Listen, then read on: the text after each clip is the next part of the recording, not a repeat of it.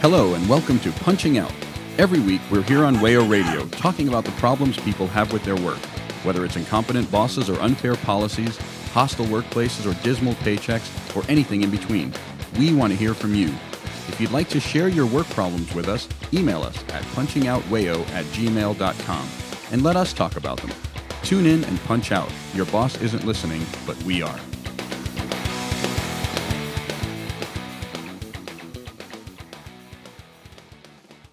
Guys, welcome to Punching Out. I'm Lou. This week we are recording with Amanda Hi. and Zoe, our long flung, far flung correspondent.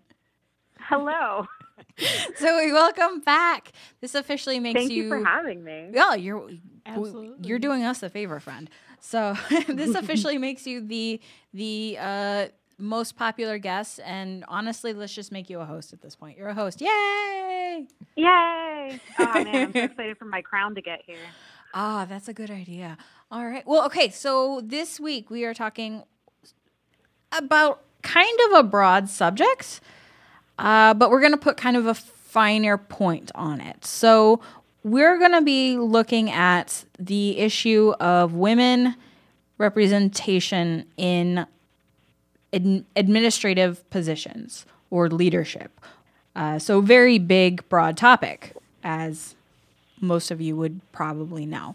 Um, but we're going to be looking at it from the the lens of women in sports again, because uh, sports seem to be a really good lens for us to be talking about labor issues in general, because it's not something that many people think of as a labor issue, but a lot of the problems of un- union representation, um, compensation, contracts, all these other things that are definitely labor topics um, are actually something that's talked about in almost everyday life uh, between you know regular people, which isn't true Yeah. of other labor issues. Sports always like reflect larger cultural like normal things. Like you know what is normal in sports is often like reflected back in wider society. Um, so it's a really good place to kind of benchmark and see like what people are willing to accept in you know their entertainment. It's usually somewhat analogous to what they're willing to accept in their everyday life. Yep. um, which you know when once you start thinking about that, especially like if you're God forbid like an NFL fan or something, it gets pretty grim. hmm But Yeah. so yeah, it is. So, so this this topic came up between uh, between us when we were talking not on the show because sometimes we do do that. Uh, we uh, Zoe, you had a friend of yours, correct, that um, wrote an article, kind of criticizing. How did that come about? I A- can't remember. A Twitter Um, thread, A? Twitter thread yeah, it, w- article. Twitter something. threads are articles now. They're- yes, they are. it's flash Uh, fiction. It's flash nonfiction. No. There um, yeah, someone someone that I uh, that I correspond with occasionally, like kind of in the in the sports media realm, because I run you know a women's sports website, so I kind of I get in with these people who do critical kind of textual criticisms of um, you know sports journalism, uh, particularly from a feminist perspective, and uh, is an an article on a popular website. I don't know if I if I should name it, but it was basically like a long form feature by a guy like about why aren't there more women coaching men and it basically it was like a a kind of inspiration porn about like this this Mhm, woman coming mhm. in to uh to coach a men's team and you know the the whole framing of it was that like you know she just doesn't fit in because she's so feminine and it's like you know i i are we just like shoehorning her in here we're not talking about like why exactly um you know she hasn't had this opportunity before or why this is like such an uphill battle to get you know women in leadership positions where they might be considered to be I don't know, a man's boss, and that's normal, like in Mhm. sports, and it's still not normal everywhere else either, like Yeah. we were saying. So, um, it's it kind of raises the question uh, for me as a lot of you know I've asked this question a lot, particularly about women in sports, is like why is it the aspiration to like just fit into you know what people say is a man's world? Like why aren't we creating alternatives? Why aren't we actually disrupting uh, what the power structure is or like just being in our own power structure and saying, you know, screw that. I'm not going to be part of that. Mm-hmm. Um, like, why is that the goal? Is to just be in in this thing that already exists that is kind of bad and full of toxic masculinity, et cetera. Right. And Um, the the point we've made this point so many times on our our socialist feminist collective hosted episodes in various various forms various iterations of the any possible iteration uh that it you know you it, there's no right way to like you can't just put on a suit and walk into a boardroom and th- because there is there is much there are much deeper systemic things going on than sim- than those like Right. basically aesthetic uh, features like you know capitalism sexism racism Right. thing, things that are not you can't just like transcend them through pure will Yeah. That, right. And it's, it's not like a it's not like a lean in thing. You know, Right. like we're not all like Sheryl Sandberg. You know, basically screwing over everyone underneath us just to you know be respected among men. Future Yeah, that's- episode to come. yeah Yeah. yeah yes. we, we will do one on lean, one, lean in eventually, I promise. Okay. Yeah. So it's from somebody who, who isn't a huge sports fan and everything like that. I still see the problems with with representation and and we accept so many things as just being the way they are. Like what the Amanda found a lot of statistics that were really kind of cool that um, in the 70s was it like 90% of women's sports were Yeah. coached by women. So in the year the year right before Title IX was passed, Oh my goodness. it was like ninety percent of all women's sports were coached by women, and then um, I think it was 2014 by 2014. 2014, some recent, um, re- a recent year, That was sometime after the 1970s. Yeah. It was like 48%, something like that. yeah, Were coached by women. So women's sports are majority coached by men, which is weird. Oh yeah, absolutely. There's um you know, we're talking about this a lot in the women's hockey sphere right now because a lot of coaches are getting hired um to coach women's hockey teams and they're primarily like ex NHL players, you know, Yeah. so they're men. Um Yeah. and it's really it's really uncommon for a woman to get and keep like you know a head coaching position uh, even for a women's team it's still very uncommon Yeah. um, like the U.S. national team only had um, a woman coach, uh, Katey Stone, for like one Olympic cycle. Yeah. So Um, d- as as a as a sports writer, do you think do you have any like opinions on like or knowledge of why that is aside from like basic sexism? um, I think that it's it's like like we're saying like we're assigning all of this. I, I tend to call it like rhetorical prestige because it's like it's not real prestige; it's just prestige in the way we talk. So we assign this like rhetorical prestige to men's sports. So when you're bringing someone in who's like an ex NHL player, even if he's like a mediocre ex NHL player, like a real middle of the road guy. I mean, a lot of coaches aren't great players. Like that's, and a lot of great players have been terrible coaches. right. Um, so it's like, but it's just like that having that experience of having played in a, in a, in an elite men's league. It just it brings some elevation to the job when you describe it. Whereas like when you're describing like a woman coming in, regardless of like how successful her playing or coaching or initiative career has been, it's almost like it feels second class when you talk about Yeah. it and when you try to like when you try to write about it in the same way that you might write about um, a man's experience in the field, like it it either rings hollow, particularly when it's like men writing the press releases, or like it almost feels like you're tolerating her.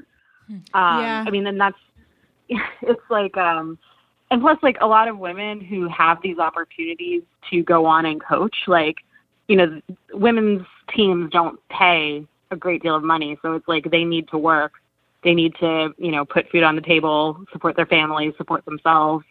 Um, so they really don't have, I think, as much opportunity to advance their careers just because they need to actually do something that pays them a living wage. Whereas I think a lot of men who are coming into these coaching positions, like they're coming off of other coaching gigs that were high profile, or you know they they have savings and pensions from when they were, you know, professional players and Mm-hmm. you know, it's uh it's just it's a structural inequality. Yeah. Believe it believe it or not.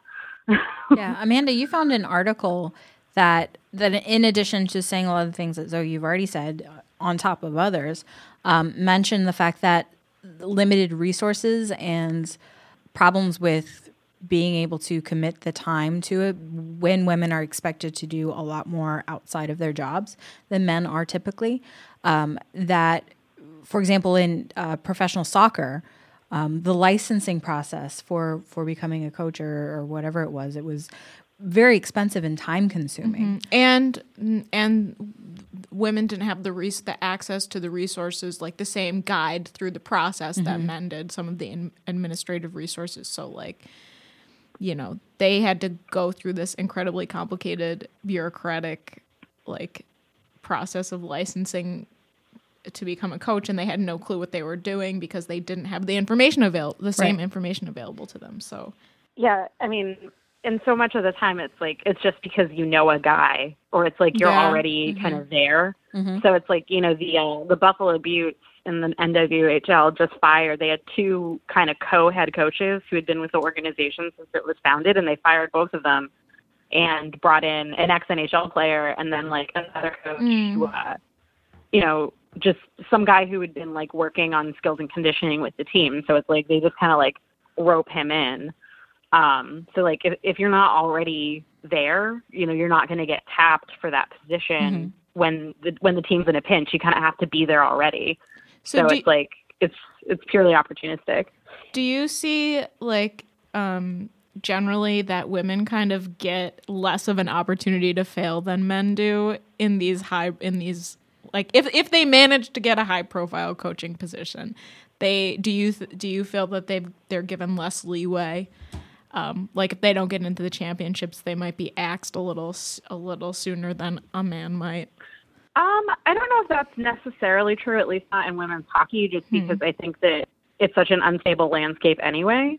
Yeah. Um, but they they definitely I think get more get more flack for it. I mean, just from fans and like commentators and writers. Um, you know, any woman really who's in like a position of power in a league or organization, she she gets I think um from mainstream media, she'll always get like a bit of a tougher a tougher go of things just because I don't know, she it's almost like writers perceive these people as unproven all the time. Um, whereas men are in these positions are often just as if not more unproven. So Yeah, weirdly, it's I don't know. So I think our our perception and and what people believe is that because there are so many more men who have have access and compete in sports and everything like that, then if you're you're successful in it, that means that you've beaten out so many other people. And so supply and demand wise, um, if you're a good f- woman who is an athlete and you're you're at the top of your game, well then you just haven't had to beat as many people to do that because there's fewer people. And I think that compounds the issue of women's success is even when they're successful, their success is rated against somebody else who has nothing to do with them. Yeah, and also like who defines success necessarily. Um, it's usually, you know, people who are pundits or people who are just like kind of talking, you know, in in media and fan spheres about like what success means. Um, especially like, you know, for smaller leagues um, that might have more more parity because they don't have the same financial resources like in like women's sports leagues for example um, you know, it's kind of hard to say what what makes a coach successful. I think at times because the the inequalities that teams face, you know, with regards to say facilities, training, uh, training time, just literally like having time to train and be a good team. Um, there's so much inequality there, so it's like how much burden can you really necessarily place on a coach in that situation? And arguably, you know, you might say that success of the coach in that situation and maybe in general uh, should be defined as like whether or not the team is happy and whether or not they feel like they're improving, you know, on an individual basis and as a team with what they have at hand. Whereas like in men's sports, that's absolutely unacceptable. Like, you know, you're supposed to be in the hunt for the championship every year. God forbid you don't like you're you're not a winning team. Um, and any team that doesn't spend enough money, for example, is considered an embarrassment. For example, the Pittsburgh Pirates. Mm-hmm. So it's like Poor pirates. yeah. So it's like you, who's saying who's successful or not? It's a completely different paradigm based on mm-hmm. what the the end game is. Mm-hmm. And you know, if if we're going to say like that women's teams have to be like men's teams in that regard, then they're going to become more cutthroat, I think, and also more male. Um, because I don't think that women athletes, you know, obviously they want to win, and I've never met an athlete who didn't want to want to win, but I don't think they they think like that because they're still trying to get like basic resources. Yeah, Um, that's a good point. So so it's like, sorry, sorry, go ahead. no, it's okay. I I want to probably not this right this second, but I do want to talk about college sports, high school sports, and, and Title IX. Um, so we'll we'll remember that later in the compete competition for resources. I don't know. Do you guys think we should take a break right there? Yeah, sure. Okay. Sure. Yay. Go team. we'll, we'll be right back.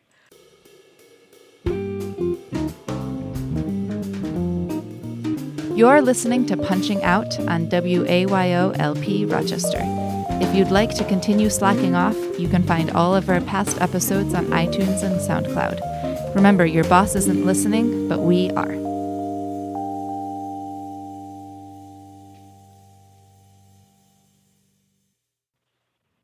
Hey guys, welcome back to Punching Out. I'm Lou. Uh, I'm with Amanda and Zoe.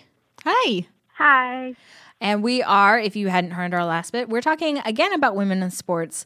As again. Again. Again. Ah. Everyone's groaning. No, you're all cheering with you better all be cheering. If you're not cheering, please. we will yeah. We want to hear from you cheering. for for innocent Send reasons. us an email. No. Yeah.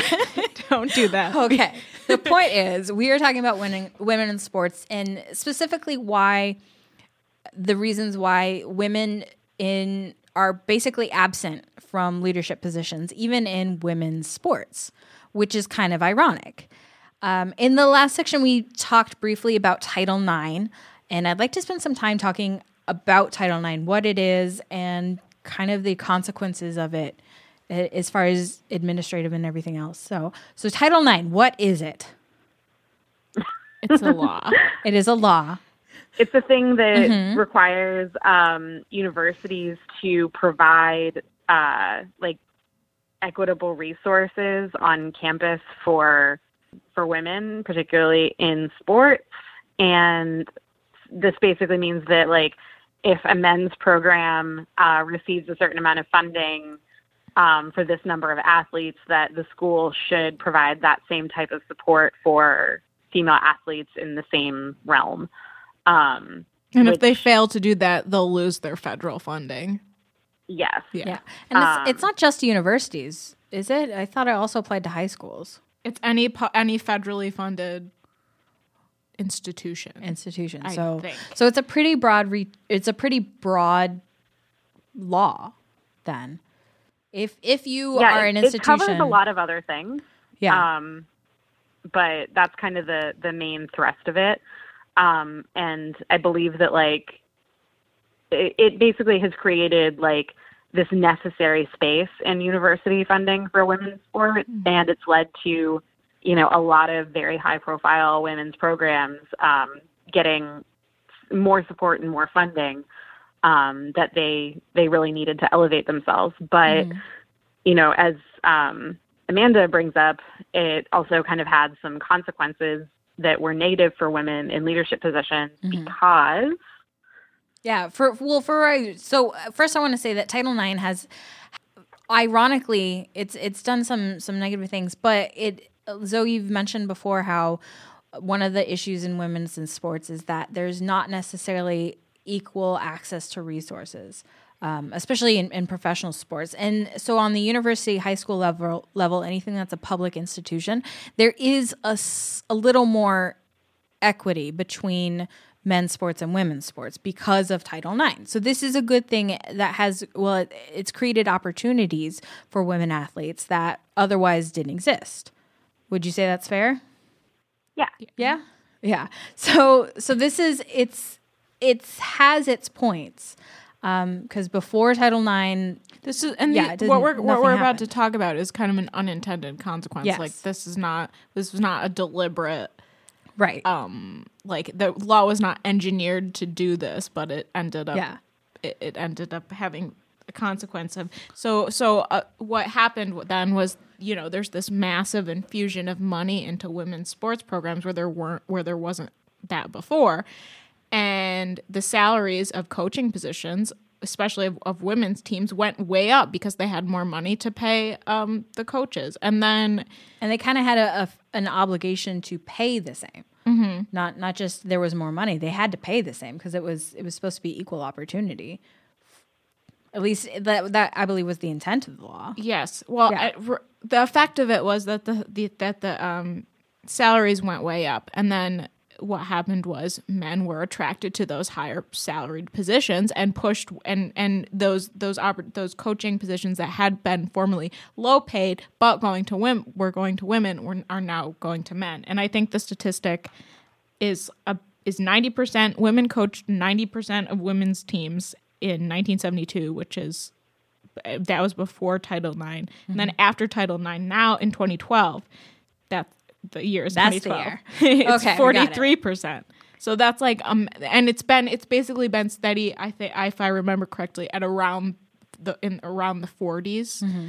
Um basically since Title IX was passed. So yeah, like Yeah, so in there- theory, you're making barrier. you're making that coaching position like more competitive, quote unquote. But Yeah. at the same time, then you're like you're bringing in a bunch of other applicants who may not necessarily be qualified to coach a, a women's sports team, but they have experience in coaching men's teams. Um, which it, obviously there are a lot of similarities between the games, but it's like they they're bringing in this experience that isn't necessarily analogous um, but they have like these kind of sparkling credentials if they've been a successful coach of a men's team or a successful men's player. Yeah. Um, Yeah, it's exactly and- what you said. So so there's a clear basically a line in the sand. Before Title IX, women's sports while few and the programs were were few and far between, um, were coached mostly by women. Like overwhelming majority was women. And after Title IX, there's there's more programs, but majority coached by men. It's kind of it's kind of once once it's interesting to think about the money floods in all of a sudden there are programs that are to be taken seriously by men. Yeah. And then that's when like you you mentioned they started to become competitive.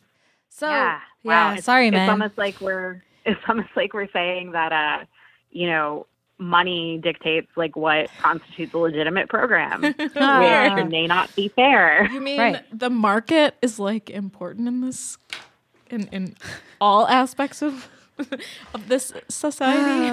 Guess what guys, we live in a society. You know? well done team uh yeah so post title ix there is there's a lot more money in these programs and so men start coming in and saying oh well yeah i'll coach that since it actually pays a decent wage. Whereas presumably before women weren't earning much of a wage i'm guessing. If if the the job was so unattractive to to men who had other options and didn't have to as Zoe's put before like chase your dreams and follow your passion or whatever um, you don't need a, a good wage in order to to do that And because an- it's a calling That's Yeah. something that Zoe mentioned in in the previous episode we recorded with her on sports is and obviously feel free to not let me put words into your mouth but that those it's it's in women's programs because of the lack it's there's less money there's i mean and pr- we are talking about professional leagues which don't that's not something that title title 9 has nothing to do with um like professional leagues uh but that there's a lot more passion and dedication and love and like genuine love for the sport and it shouldn't be that way. They shouldn't have to like sacrifice a living wage to do something that they love, but it ends up it ends up being kind of interesting. Yeah, I mean, it almost ends up being like a selling point of the whole thing, which is Yeah. weird. It's almost like, oh, look at these poor women who have to work so hard, and it's like, you know, they're still they're still not getting anything out of you saying like, look at them, look how hard they're trying. Like, you know, it's not it's not actually changing like the way that the sport is put on and funded. Mm-hmm. And unfortunately, like the only what people say the only model is that like women's sports have to aspire to is like the success and quote unquote prestige of men's sports. No matter how like crappy a men's sport is or how crappy a men's team is, it's still considered like more legit than a women's team, you know. Like a guy a guy often like will take a women's coaching job like on a women's team and then like he'll move up to some other team, you know, that happens to be a men's team. It's just like why is that why are we still framing it as like this is like a lower level or like it's like JV squad or something? Yeah. you know. Yeah, that's a good way to put it. Yeah, so on the one hand, like it's still treated and seen as that, but because it does have the more money to it, then men are like, yeah, I guess I can do that until something better comes along. Jerks. Sorry, men, you don't come out very nice in this one. Well, I mean, and I do know I've met a lot of coaches of women's teams who like they seemed very passionate about it and they seemed like they had a great deal of respect for the athletes. And I know that, you know, at least from a financial perspective, it may have often been, you know, more work than they were getting paid for necessarily. But like, you know, why is that? I don't know. Obviously, men take it different. Men experience it differently. Like when women have to do more work um, to get something done or to get someone to listen to them, you know, it's that's kind of like every day for us. And then men get frustrated with it very quickly. Yeah. Yeah. it is. Ugh, it is. It's it's amazing how sometimes men don't see a lot of things as being a systemic problem. It's like an individual problem. yeah, or like you know, this happened to me today and it sucked. And Yeah. whereas it's like it's every day. Right. Um, and I think that maybe, I mean, maybe that's why, um, you know, when, coaching jobs in women's sports may be like more unattractive to men in that case is because they, they probably see it as like a dead end. Um, Yeah. because it doesn't like, it doesn't conform to what they have been told their whole lives is success, like career success. It, the, unfortunately, I don't think women's sports is necessarily doing a whole lot to change that right now just because they're still they're still presenting it as like oh we're going to be like the like the men's league one day um at least that's what i get from hockey some most of the time um i can't i guess i can't really speak as as clearly to like basketball and soccer which are obviously they're more successful than hockey right now and i do think that they've kind of made an effort to market themselves on their own merits so Yeah. to speak um as opposed to saying like, oh, we're going to be like the NBA or we're going to be like Major League Soccer. And you know, I I think soccer is probably where it's the closest. I think salary wise, like that's probably the, at least in the states, um, Yeah. that's probably like the the smallest wage gap. And that's probably why, to me, you know, the the NWSL seems like it's, you know, it's doing it's doing the best job um, just because like it isn't it isn't necessarily like closely aligning itself with with Major League Soccer. Um, it's just being like, hey, this is this is us and this is who we are. Um, and I think there are more women coaches in under USL too, which is interesting. That's cool. Um, Woo, go them. it's like just the idea of like what it takes to be in a leadership position in general. Like we often attribute these as like being male or masculine qualities. Right. Um, and I think that once you realize that the gender binary is a lie, um, yeah. then that's that's really where you can begin to make more progress. Is like by by saying like what makes a good administrator, what makes a good leader, what makes a good coach. Like, you know, it has to be a variety of qualities, and we can't describe them as gendered qualities. Yes. Um, and unfortunately, Title IX doesn't do anything about that. No. No, no. Yeah. So to get back to Title IX again, one of the other problems that has happened and, and limited women in coaching positions because of Title IX is the recombination of a women's program and a men's program into just a unified sports program, which is then staffed entirely by men The administrative positions. in administrative Yeah. positions. And then the men are making the hiring decisions, and the men are identifying in ca- potential coaching candidates what you were just talking about these lead these things that are that we perceive as leadership qualities or qualities that should be um, that a coach should have that are masculine traits, and then they're or that are that are assigned masculine traits. We just all agreed that the binary is a lie, um, but anyway, they're um, the, the hiring decisions are made by people who identify um, masculine aggressive qualities as as as important to coaching, and then then that just perpetuates the lack of um, women in coaching positions even more. yeah yeah or it's like you know you you know this guy because you used to play with him Yeah. you know when you guys had your playing career together so it's like it's just boys club stuff which Mhm. seems like so obvious like you know that maybe we wouldn't be doing that now but Mhm. it is it's just like if you know a guy who seems good then you just you bring him on Yeah. in I mean, it's hard. I it's hard to combat or or find the desire to combat with any kind of seriousness the a, a- a systemic problem that gives you an advantage over somebody. So I imagine it's hard for a dude to to say that there's a whole lot of problems with the way things are if the way things are benefit them so much.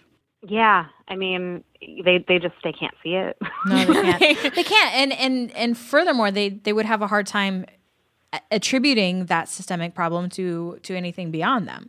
So if I I feel like other people if they knew that the position they're in, the wealth they have, the luck they have, the whatever is because of issues beyond them or things beyond them, it's got to be hard psychologically to to stomach that you know because it means that what happens to you and everything doesn't have anything to do with your your internal qualities or your natural traits or anything like that. It's it's something else entirely and it's systemic. And that's hard to combat. Like that's hard to think. So you can have i think a million men saying yes we need to do more to improve or, or, or get women into coaching. But they can't see because of it would break them mentally and emotionally to that the reason they have the positions is because of the sys- systemic problems. You're, you're yeah like like maybe i'm actually trash and i didn't like get to this point on like pure meritocracy Yeah. because obviously meritocracy is real and works and my friend. It's real and it's my friend. yeah exactly and and so it like on the one hand if you're outside of that system and you don't benefit from it it's kind of easy to see but i think a lot of people would just break down in the middle of the street if they had to every day think about not just in in your job but in in your life in your livelihood and the house you have and the car you drive and you know everything about you is because of large things outside yourself and that you have no control. Man this got really dark. No but but but we do have some control like because we we can dictate what what success means for ourselves. Yeah. Um which i think like that's kind of what we wanted to get into later as like our upside of this whole situation but like you know it really the main thing that we have to do is just like abandon this whole notion that the the current models of like what constitutes success and leadership are real because they're not Mhm. um obviously that doesn't help you like make a living though so you have Yeah. to Right. figure out something else to do in lieu of that and that is psychologically difficult And and all this Um, requires so much change in like cultural attitudes and that's a very difficult project, right? That takes a long time and a lot of work. it starts by listening to punching out It does. by the way yeah It does. if you listen to all our episodes, I don't know how many we have, more than 50. Um, I know for sure. You should be prepared to, by the end of the episodes, totally have your emotionally you can confront your demons you're prepared. now. Yes, your Congratulations. Yeah, you're you're emotionally ready for the revolution. It's not going to get you down. Man, we're doing everybody a fake service here. That's awesome. yeah. Okay. So to recap, Title IX, while it did give a lot of opportunities to everyday people, It has some unintended consequences, like most things, um, and addressing and it's those- inadequate. It, and it is inadequate. Like Amanda said, it is a band aid over a bullet hole. Um, because it's not just, it, it isn't enough to just throw money at the problem. Right. Like you have to you have to make an actual structural adjustment that you know acknowledges the the history that has created the structural inequality. Um, so you have to kind of undo it, and throwing money at it is not an undoing. Yeah. So, so, So what we're saying is, if we're reform or revolution, we're gonna lean towards revolution. yes, correct. That in is- case you didn't know that already. that is the official punching out uh, platform right there. Revolution. what? Yeah. Here's what's to be done. All right. Exactly. Enough. All right. Well, I, I think we'll take a break now. When we come back, we can talk about what those changes need to be. So, so we've talked about the changes, other things we can do to make the world a better place. You're listening to Punching Out on WAYO 104.3. You can subscribe to the show or listen to past episodes on iTunes, SoundCloud, and other podcast apps. We are also on Facebook and Twitter at Punching Out WAYO. Now back to the show.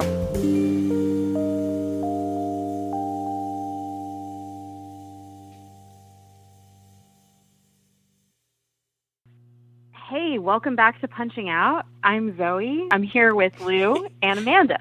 Hi. Hey guys. and we're talking about uh, structural inequality that leads to women, particularly in sports, but really everywhere, um, not being in leadership positions. If you're just joining us, and we are talking now about how we can change things. Um, and I had a bit that I was ready for, but I don't know if I want to start. So, who wants to start?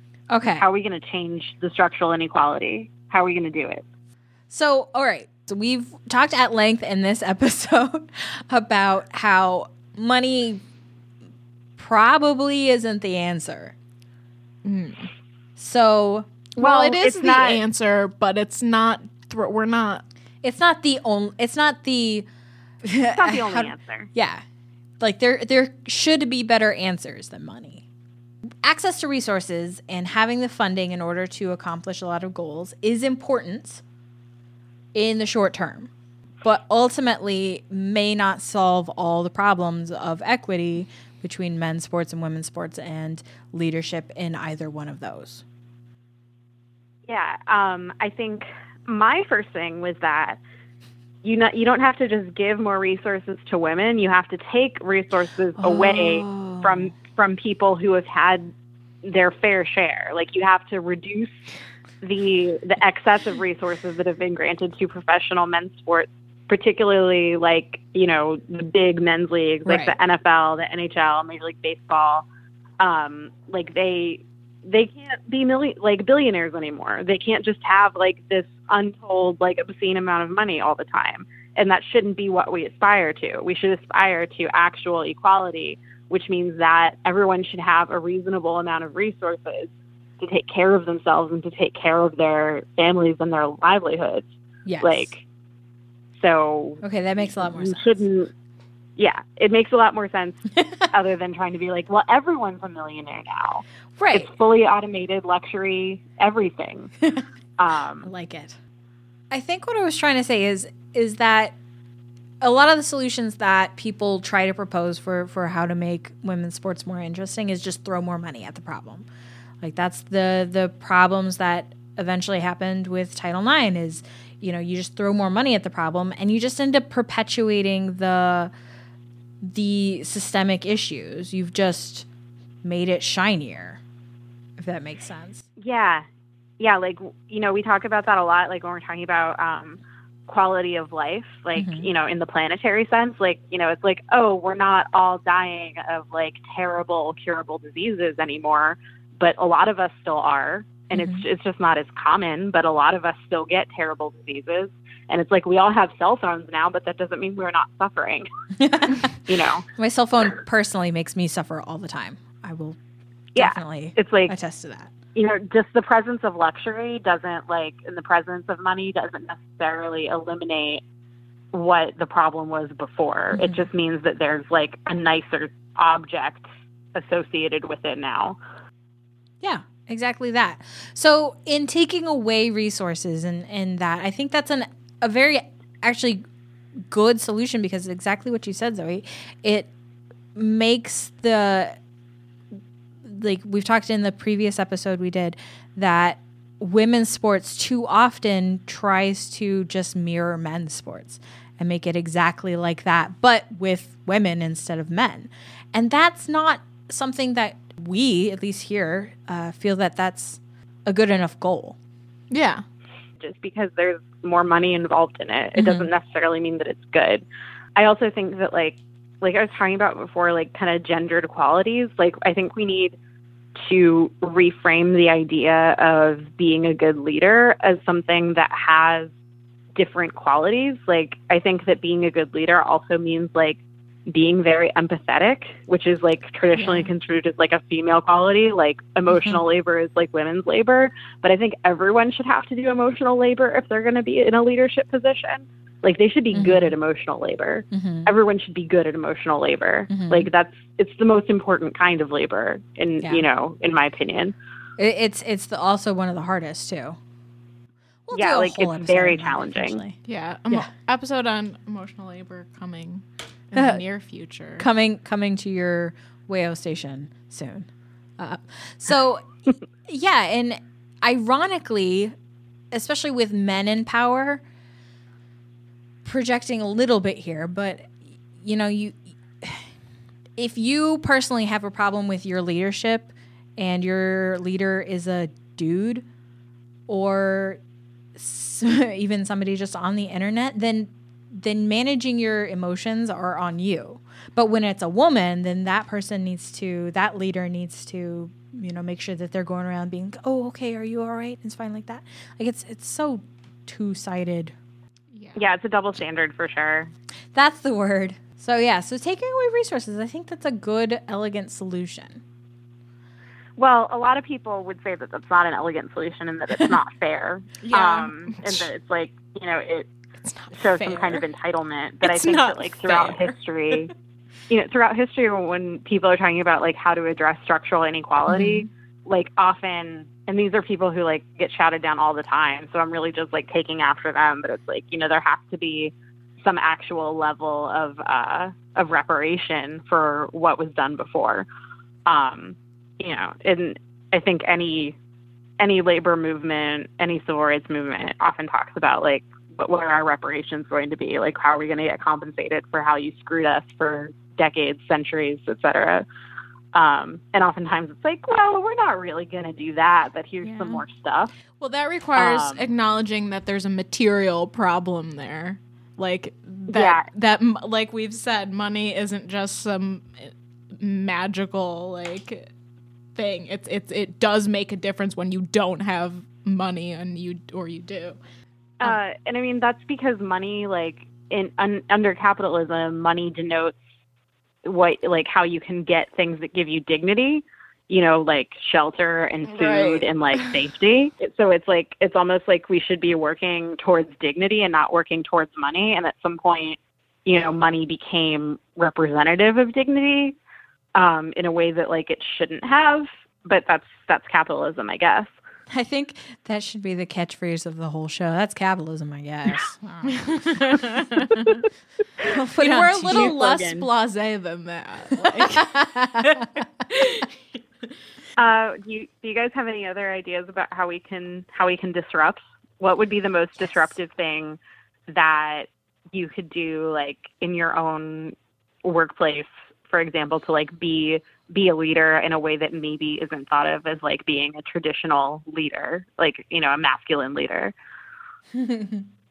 Uh, well, okay. So I've talked about this before, but one of the weird things about my job is that it is for an industry that is not necessarily women dominated. 75% of the people who work in my organization are women, including the Really? top, yeah, including the top two uh, leaders. And in fact, every single boss I've ever had has been a woman. Which That's is so weird. interesting. Yeah. Very much the exception to the rule. Yeah, It, it is weird. I feel very fortunate because honestly, I've never not liked my bosses, even the ones that were kind of emotionally manipulative. That makes sense. They're good emotional manipulators. Uh, but but part of that is just how management works. Is Yeah. on a certain point, Yeah. especially if you're doing Well, shift work, so you have to it's manipulate okay- people into working. you don't have to like you can like your bosses on a personal level but they are your class enemies and at the end of the day you they are going to be they're um not s- s- things that are not nice will happen to them if we can uh, help We it. continue, but along that's this path. Yeah. hy- No, like- hypothetically Yeah. Um. So, one of the problems I have with uh, the the liberal feminist approach to making the world more equitable is to just have more women CEOs or, or with the more women prison guards. Yeah. Because I, that's not disruptive enough. Like representation. it's not disruptive at all It's not. it's like we've been talking the whole time about well you know there's a fundamental systemic issue here that creates like the, the that having of having a more women CEOs and again like we mentioned uh, Sheryl Sandberg earlier that doesn't erase the essential problems with Facebook which is that it's a reactionary it has problems. it has problems it has problems, which are well Uh, I documented. mean, Yeah, I I mean the problem with Facebook is that like it's uh, an all-seeing eye that sells out regular people to a capitalist media Mm-hmm. machine, among other things. I guess that that was the best I could come up with on short notice. yeah. Yeah. No, in a broader in a broader sense it's it's like the the we're, the broader thing is that the, you know a, a woman in charge is still in charge and there Exactly. are things like we're not the, coaching is not analogous to like a, a CEO because But being a general manager or a, an owner of a team Mm-hmm. Yeah. is, th- I it- think. yeah So, so yeah, the the problem with that metaphor and with that liberal perspective is that it just ends up r- perpetuating the systemic problems again, because at a certain level you have to be bought into the system in order to run it. Unless your goal is Exactly, to run it in the ground. Yeah, like you're not going to advance in any organization unless you drink the Kool-Aid, I guess. Yeah. Yeah. Um, so, absolutely like, that. in, inherently people end up in leadership positions of i i organizations that already exist because they drank the kool-aid Mm-hmm. um, so it's not it's not often that you see like a company have an uprising or a revolution of some kind within itself and actually survive Right. you know just using that rhetoric in the context is really funny It's pretty good, yeah. Yeah, e- e- exactly Yeah. that. Like you have Right. to partake of the Kool Aid in order to to to get to those levels. And I think it's not. Uh, I'm going to say this: it's not realistic to just try to plant saboteurs in leadership positions. I think that would be hard to do. It might be effective. I don't know how effective it would actually be. If it would be worth the effort, because like what are you going to do? You just destroy the organization. Cool. That's one company you just right down. that's, one. whoop de doo another one will come up right behind it. I mean isn't there actually like a, an, a right-wing doomsday cult that you know supports our current administration because of, of something like this? I am unfamiliar with this. Uh, if No, you like- say so zoe. No, like Steve, Steve Bannon like believes that like w- it's like his role or whatever to like accelerate like the decline of society or something like that. that tracks i mean Am I am I he's doing a good job He's-? He's he's uh, supporting his Oh. own decline. Have you seen that guy lately? Woo, not looking Yeah. great. yeah uh, well Anyway. you know, that's that's an idea but yeah like any any kind of it, it's not enough to reform we need a revolution No, no, no. It's not. It's never enough to reform. I'm like so at my workplace. I don't want to give like too much away. I'm in an educational organization, um, and we're currently doing like an assessment of um, where we are from like a diversity and inclusion perspective, um, and how we can be more inclusive in the future, which I think is really important. Um, especially because like we kind of frame ourselves as like a justice and equity, like that's kind of part of our mission statement is like being um, socially active um, in a way that I would consider to be mildly progressive. Um, Mildly. so, yes, ringing endorsement. Um, but like something that I'm trying to do on that committee that's like supporting this inclusion work is just like, you know, not not tolerating necessarily like you know the the white progressive attitude of like oh well we're you know we're we're already diverse we're already inclusive we're already doing a good job of like supporting um, diverse leadership when it's like the numbers really don't bear that out. It's almost like tokenization. Mm-hmm. Um, so I think that that's something that you can do in in your workplace is um, not support um, people like upholding themselves as like examples of um, progressivism when it's really just like kind of tokenism. So like if someone's saying like, well, we have a woman or we have a person of color in this leadership position, it's like, but how much influence does that person have? Are you really like listening to them or, you know, were they just the person that you found that, you know, like we said before, like that drank your Kool-Aid? like, are, are you just bringing in people who drank the Kool-Aid or are you like actually making an effort to be more inclusive at, in your hiring processes and in your promotion processes? Yeah. Um, That's something we talked about on a on an episode we did quite a ways back now um, on diversity training and you know those kind of like HR hooky things. We're like we're going to make our diverse or our organization more diverse and and a lot of times for some organizations it just turns into a meeting or a month worth of activities to have a more diverse mindset but then when it comes to actually A more diverse mindset. yeah, kind of. HR talk is like garbage. It's Yeah. fun. It's fascinating. Uh, but when it comes to time to actually challenge the status quo and push back in that, it's hard to do because it's comfortable to stay in the same place if you are benefiting from that. And a lot of the mm-hmm. people in leadership are doing that. And also, it's ulti- so a lot of that stuff is ultimately, I think, just about making yourself feel better, like Yeah. self-congratulatory. Yes. If you've ever, if you ever heard the song, the Phil Ochs song, "Love Me, I'm a Liberal," it's that. That It's is a good song. It that is song is very good. um, but Uh, highly recommend it. anyway, Yeah. So that's that is a good point. Like, it, and that takes a lot of moral fiber, I guess, to to try to challenge that and be mindful of it. But it is definitely something that can be done in the here and now that would have a difference on a lot of aspects of equity. yeah, yeah and like if you can if you can do it where you're at like Mhm. it's it really doesn't have to be like hard. It can just be like a matter of like calling someone out. Maybe not your boss but maybe someone who's like near you being like hey you know like that thing you said wasn't cool or like why don't you think that you know the next person hired in this position could be a woman? You know just asking basic questions and getting people to like reflect maybe on what their own biases are. Mm-hmm. um, it's a little bit of emotional labor, but if you can take it on, give it a go. Yeah. Emotional labor is it's a thing. It's tough. Okay, so what else can we do to to disrupt, take down the system? I still like the idea best of taking the money from the dudes. It could be the Robin Hood program. See, it already even mm. has a name. Ah. Redistribute wealth. Redistribute Yeah, wealth. Yes. I mean, that's what that's. That's exactly what it is.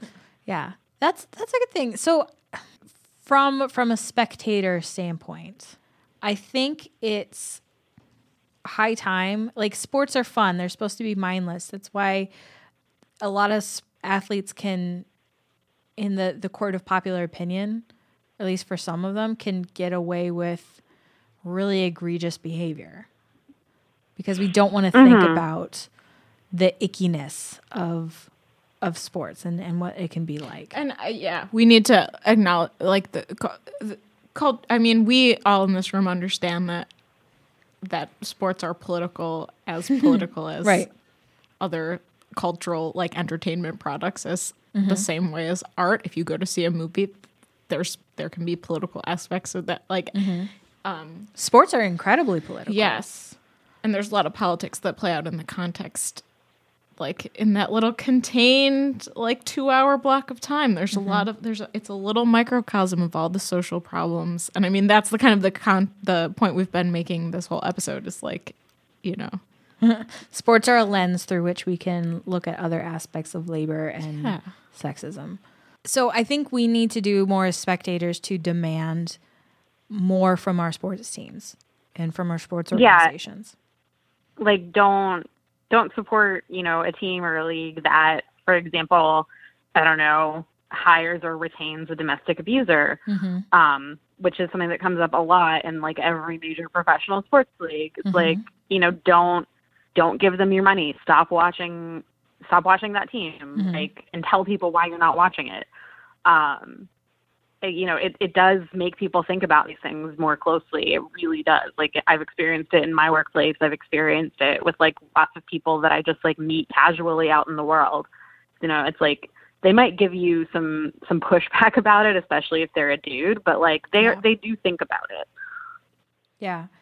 And personally, because that happened to my the team I favor recently is over the the summer. They, I know it's really heartbreaking because it's it feels like shouting into the void.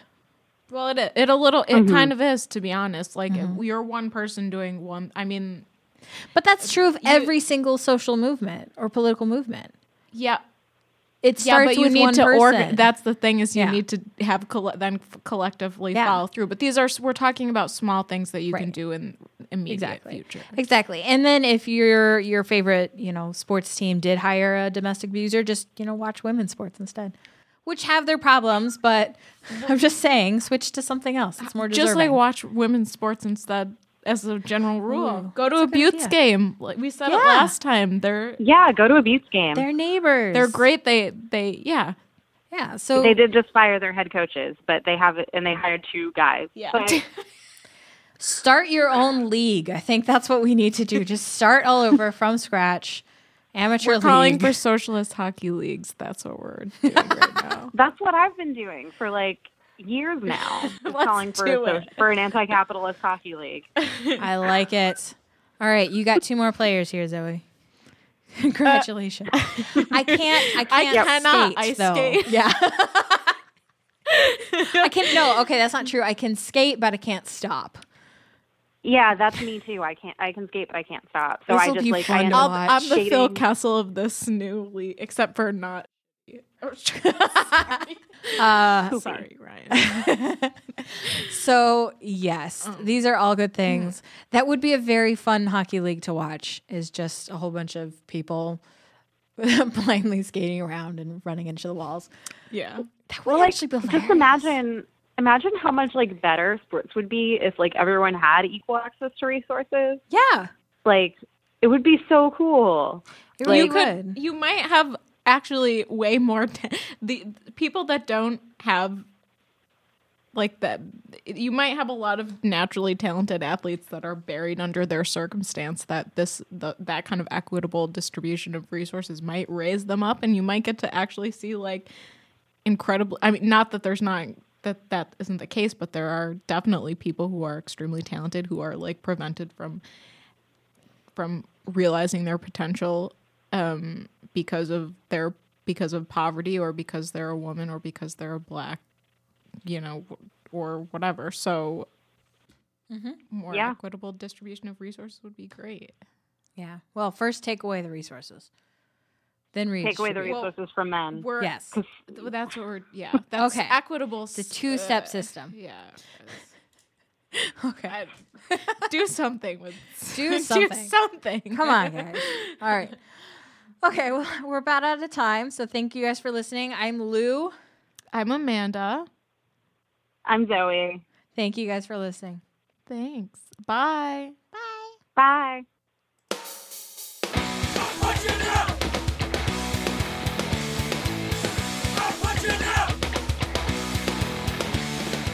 You've been listening to Punching Out. You can find us on Facebook and on Twitter at Punching Out Wayo. Email us your work stories, complaints, and struggles to punchingoutwayo at gmail.com. Punching Out is a project of the Punching Out Collective. Our producer is Ryan Brister. Music for Punching Out is provided by Ariel Cruz. Tune in next week for more Punching Out, and remember, your boss isn't listening, but we are.